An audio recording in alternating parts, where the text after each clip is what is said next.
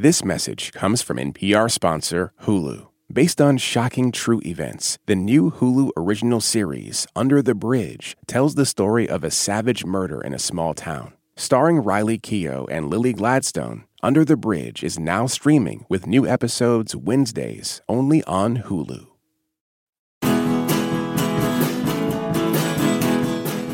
Oscar winning animated film Spider Man Into the Spider Verse introduced us to Miles Morales, a Brooklyn teenager who becomes Spider Man. He soon meets various spider people from other dimensions of the multiverse. In the new sequel, Across the Spider Verse, Miles travels, well, across the multiverse to battle a new villain and encounters even greater threats along the way.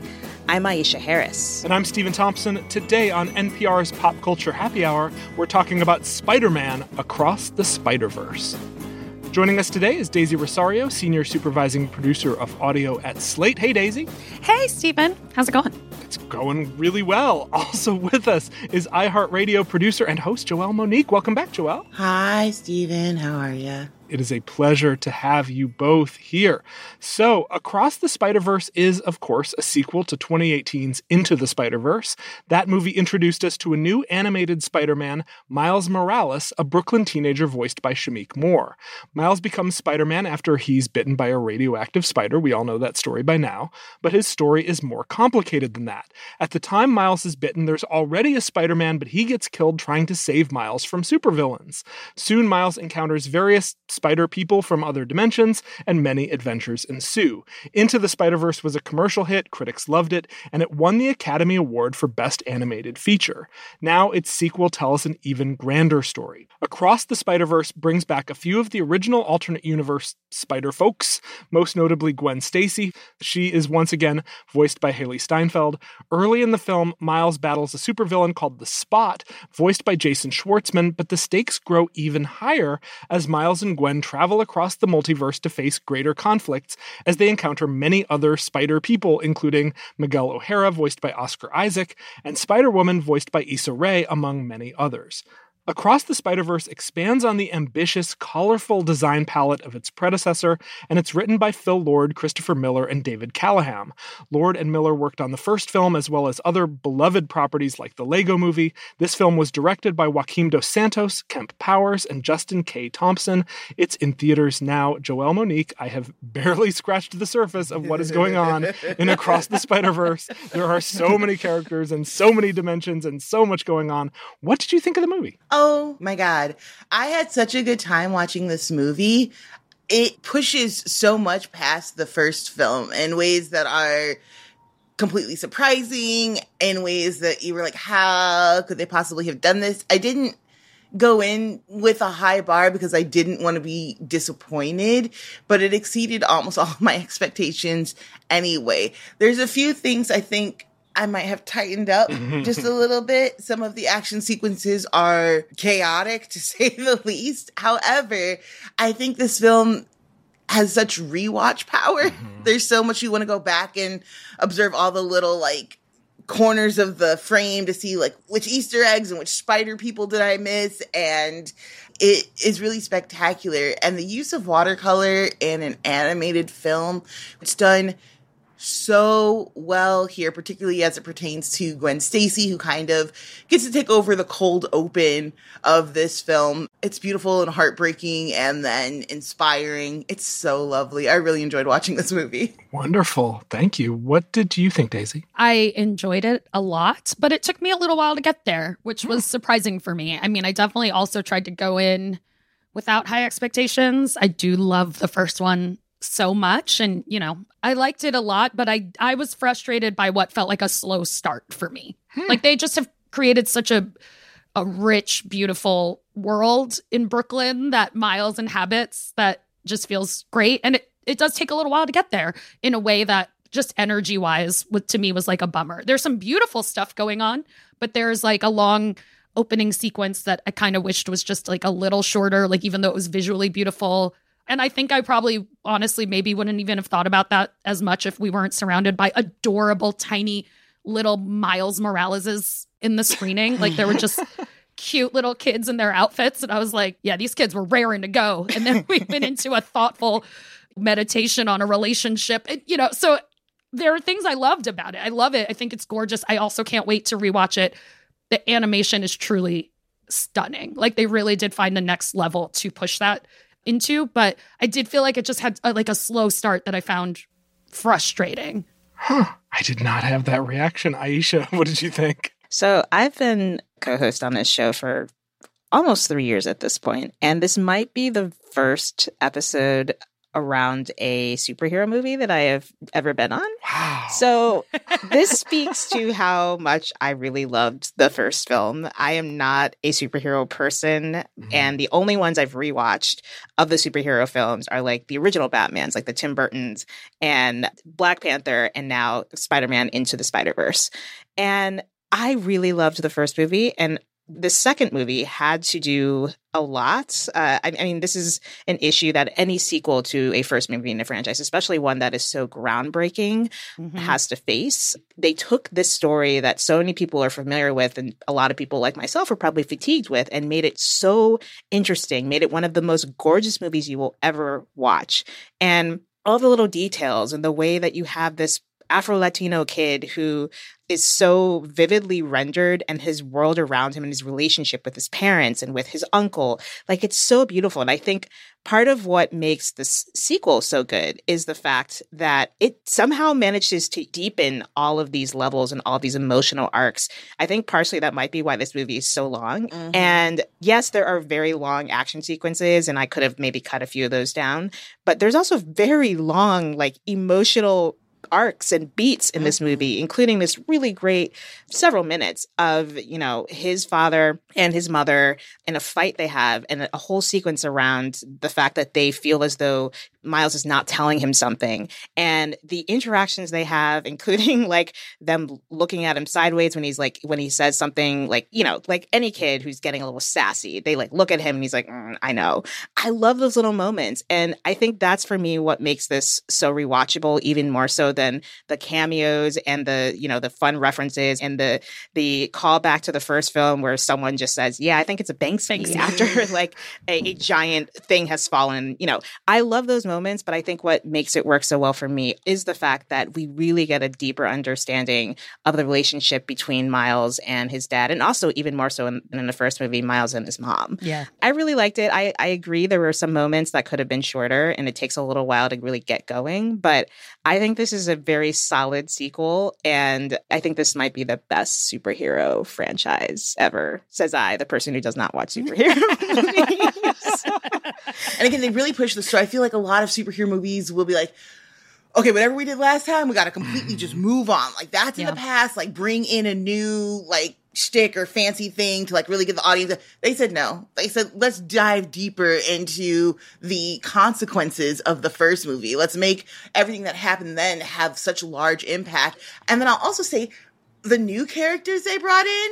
Oh Mhm. my god, we get Spider Punk. Who, if you're not a Spider Man fan, Love. it's totally okay. There's a Love, lot of different love. versions of Spider Man. Daniel Kaluuya plays a British Spider Punk. Who looks like Basquiat. Yes. yes. Looks so much like Basquiat. He's so cool and irreverent and fun. And immediately when he comes in, he like brings this burst of energy where you just like want to follow this guy off a cliff. He's just that cool.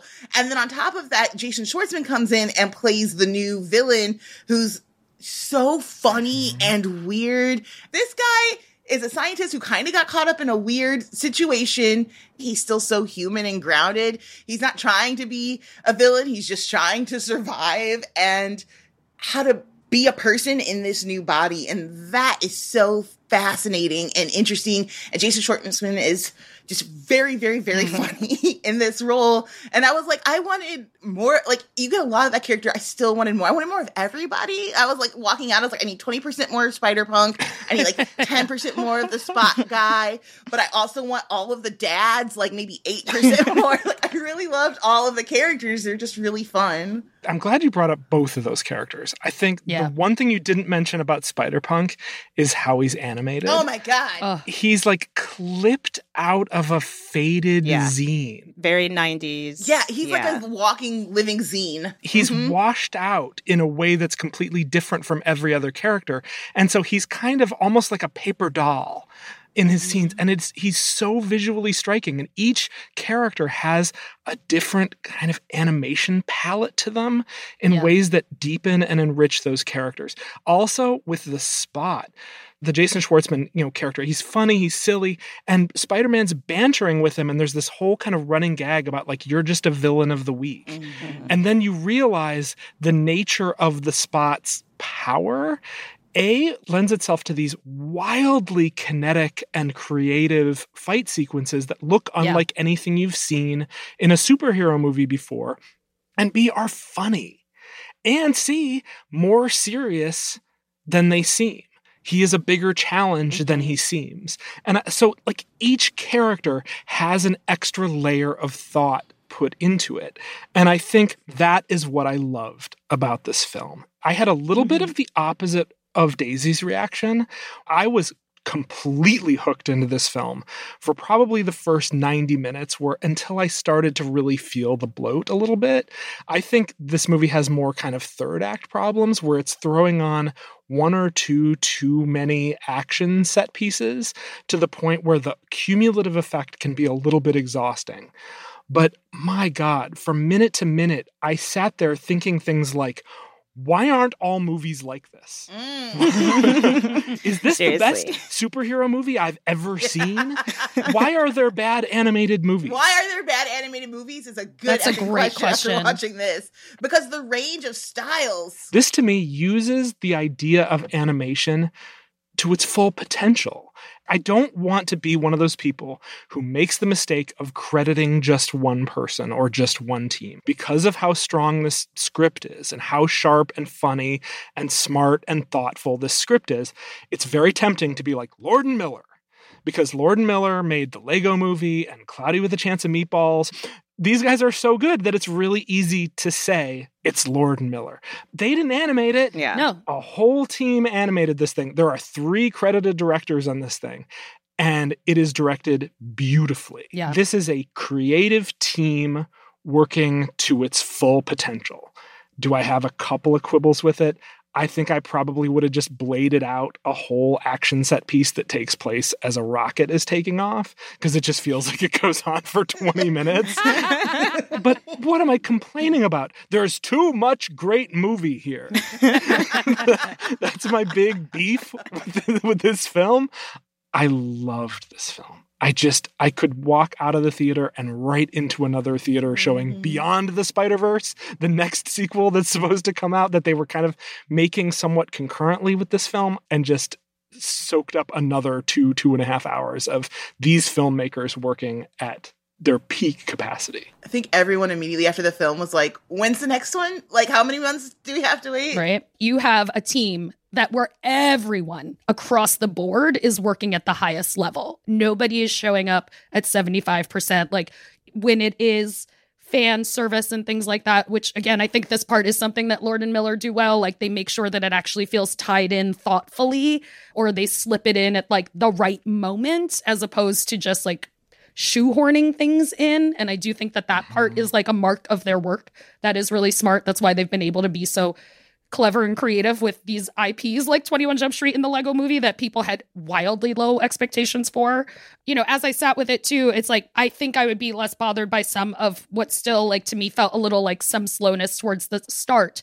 Like there was a part that, of me that was just like, "Wh- where is Miles? Are we like changing the point of view to a different character too much? And that made me mm. antsy because it was such a special Yeah. world that they created. Immediately, like we were in a different world, which I get the multiverse or the mm-hmm. Spider Verse. But what my concern was more that like we were not going to get as much of like some of the special points of view in this. And that was a lot of where my like anxiety with some of it came. Yeah, it takes some time. For me, it really came alive once Miles was sort of repositioned as the center. Same. Another hurdle that this movie had to overcome was the fact that we are in a multiverse. Yes. Just this is the, the the world we're living in now as consumers, where every big franchise seems to have multiple dimensions and multiple universes, and it's like there's a fatigue I feel about that. And what makes this so special, without spoiling it too much, is that this multiverse within Across the Spider Verse is very, very specific. Yes. But I loved the fact that they are questioning sort of like who belongs in these universes and Yes. are you in the right universe? What is happening here? And it's also kind of questioning, you know, like how is Miles like is he special within his own world? Is he special within the the wider universe? Which is I feel like a question that so many kids especially have to Yeah. deal with. Like, you know, whether it's like special programs or feeling as though you don't belong in this school or like maybe I didn't deserve to be here.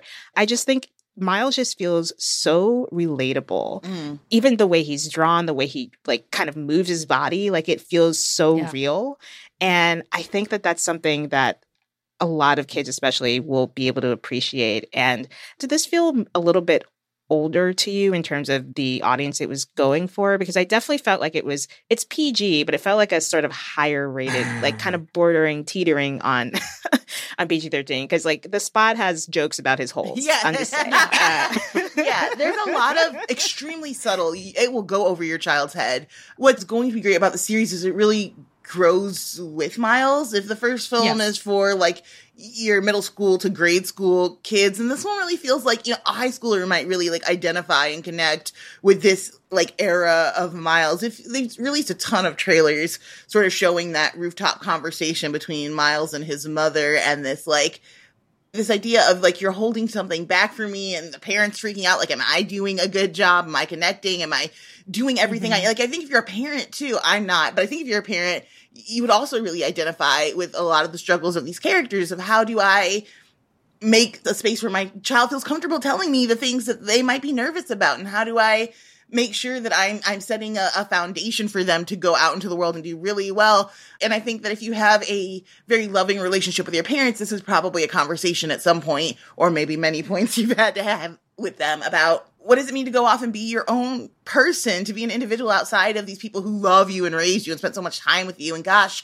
for a kids movie to sort of tackle that, find it important and sort of be on the kid's side in a very clear way.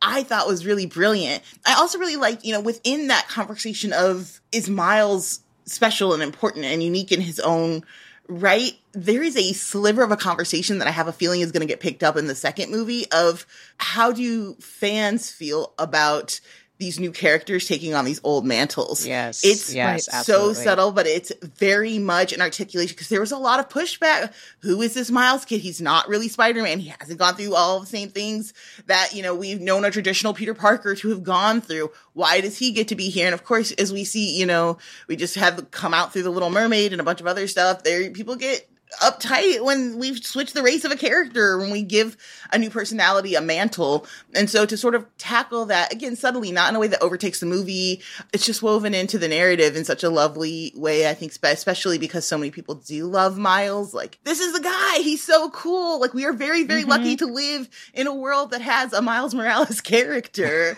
I appreciate it. Yeah There's a specific line that I might be a little bit too spoilery, but that one character does say to Miles. I don't think it's subtle, but I also think like it- like you said, Joel, it works really well. It's woven in so that it doesn't feel like a after school Yeah. special. But when it was said to him, I was like, oh, this feels like it's coming out of straight out of one of those like kind of racist Mhm. fans. Uh, like you're not not my Yeah. Spider Man, uh, that Yes. kind of thing, you know. So I loved that nod to that kind of fandom, and I, I'm so curious to see how that plays out in the Mhm. next movie. No, it just also feels so true to, you know, the first movie as well of like anybody can be under the mask. Mhm. It's part of the DNA of these movies Yeah. inherently at this point as well. And that really makes all the difference. Now, you guys have alluded a couple times, and I kind of want to close with this. This is a different kind of sequel. This is a sequel that is part one of a two movie sequel to the first one. This movie does not end on a typical ending point. It is more of a halfway point. I don't think that's a spoiler. I think that's actually an expectation setter. Yeah.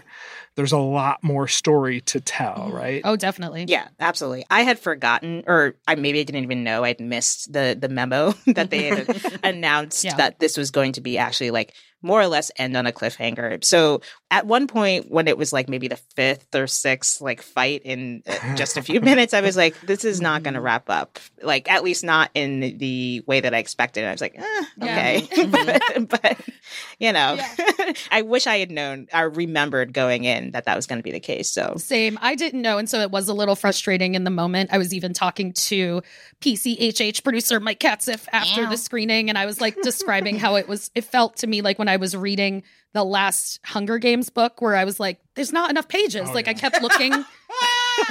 like, and if I had that heads up, I would have not been frustrated, but I missed the memo as well. I was teetering between is this a very brave decision or a return to just great filmmaking? It's a trilogy.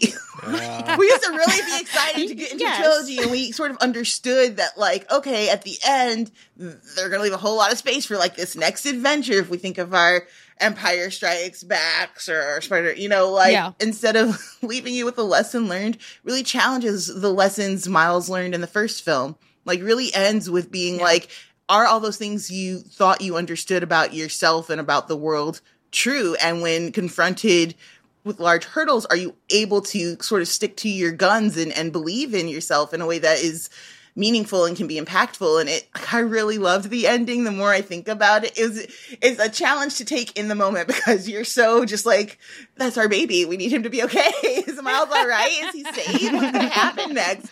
Immediately, I know I have to buy another ticket. I have because mm-hmm. I have to know how the story ends, and it's really wonderful. Oh yeah. I mean, I will say at the last frame of this film, I threw a fist in the air in triumph. Oh, freeze frame.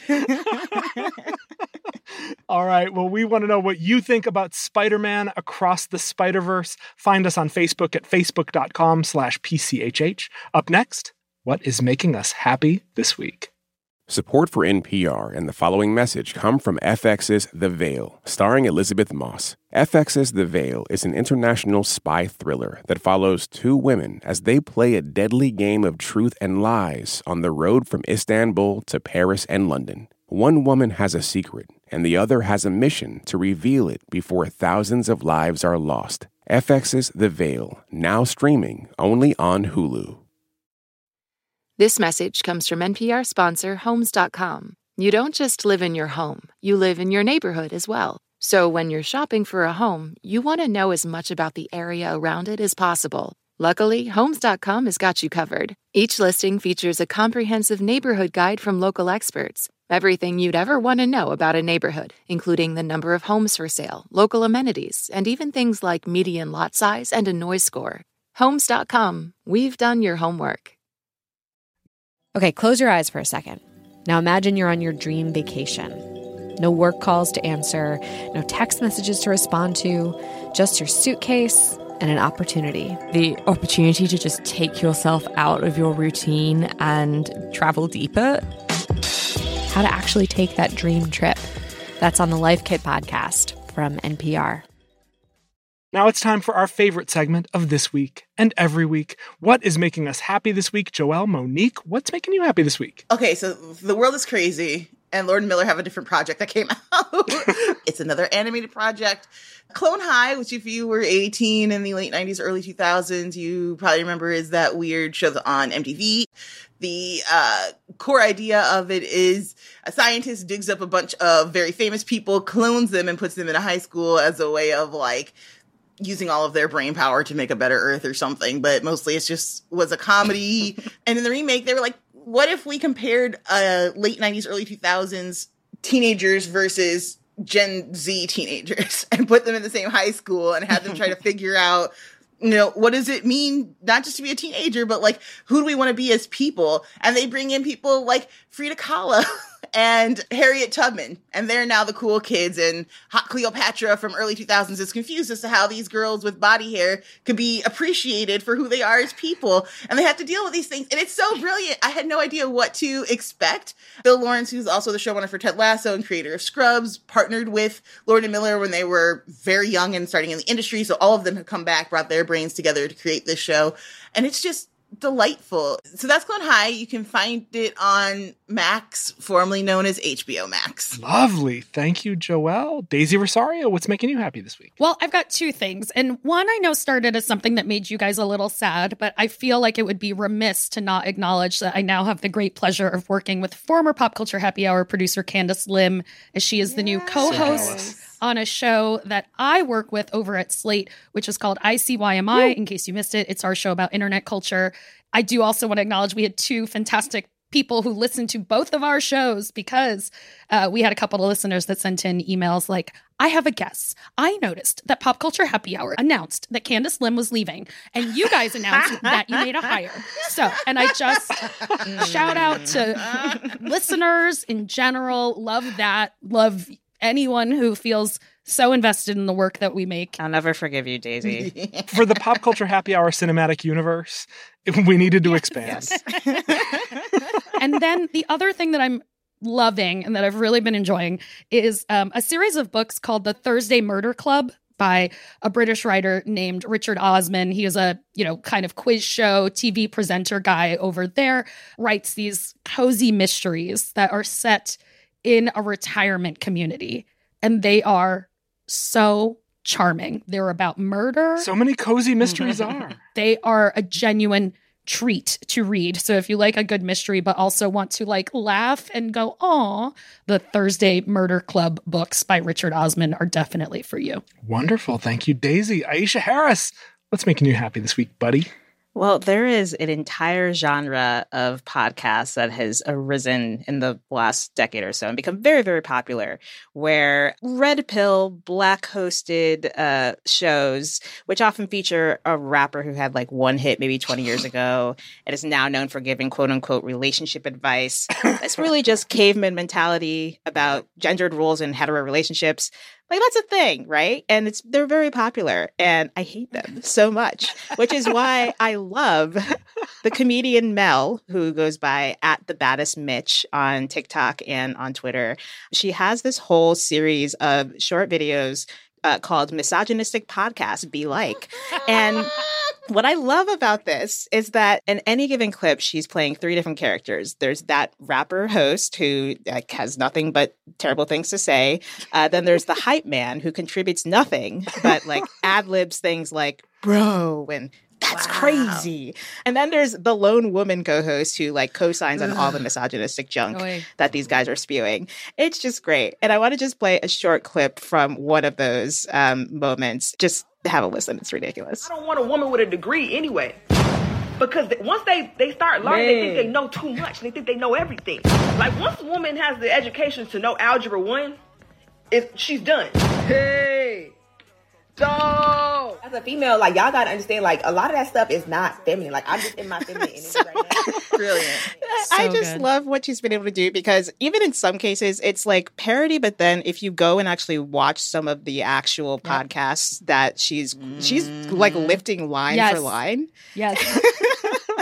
so it's both sad, but also I'm so glad that we have uh, comedians like her really like just calling it out and challenging it. So that's you should definitely follow Mel at the baddest Mitch and look for her series Misogynistic yes. Podcast Be Like. Nice. Thank you, Aisha. What is making me happy is Tracy Chapman's Fast Car, I maintain, is maybe the best song ever written. It's perfect. and the country singer Luke Combs released a cover of Fast Car.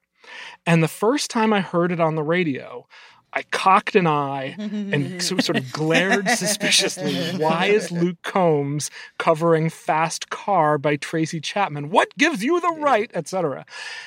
But it's beautiful. It clearly deeply respects the source material to the point where Luke Combs, who's a big guy with a beard and a guitar, does not change the line, so I work in a market as a checkout girl. Let's actually hear a little bit of it. You got a fast car. We go cruising, entertain ourselves, still ain't got a job. So I work in the market as a checkout girl. I know things will get better. You'll find work and I'll get promoted and we'll so I'm I'm delighted to hear this song given the respect that it's due, available to new generations of people. Is it as good as having actual Tracy Chapman appear on country radio? It is not. But, but the fact that people are rediscovering her, the fact that this song is so deeply respected, makes me very, very happy. It made me dig out Tracy Chapman's brilliant 1988 self titled debut and listen to it again for the 600,000th time uh, made me very, very happy. And that is what is making me happy this week. If you want links for what we recommended, plus some more recommendations, sign up for our newsletter at npr.org slash popculture newsletter. That brings us to the end of our show. Joelle, Monique, Daisy Rosario, Aisha Harris, thanks so much for being here. Thank you. Thank you. Thank you. This episode was produced by Rommel Wood and Hafsa Fathima and edited by Mike Katzif. Our supervising producer is Jessica Reedy, and Hello Come In provides our theme music. Thanks for listening to Pop Culture Happy Hour from NPR. I'm Stephen Thompson, and we will see you all next week.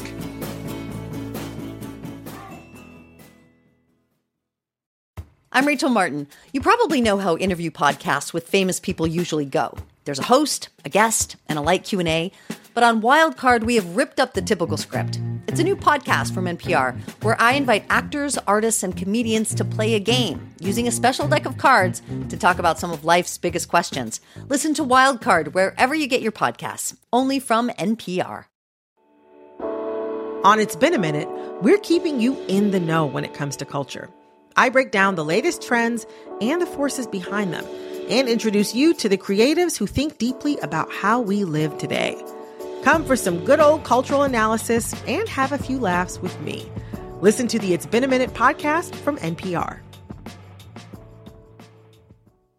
The economy right now is bewildering, impenetrable, inconceivable. Not when you have the indicator podcast in your ears. In under 10 minutes every day, we simplify the complicated news like How does inflation drop? What the heck is a SPAC? Why are trendy little high fiber sodas suddenly dominating store shelves? and more. Listen to the indicator from Planet Money and NPR.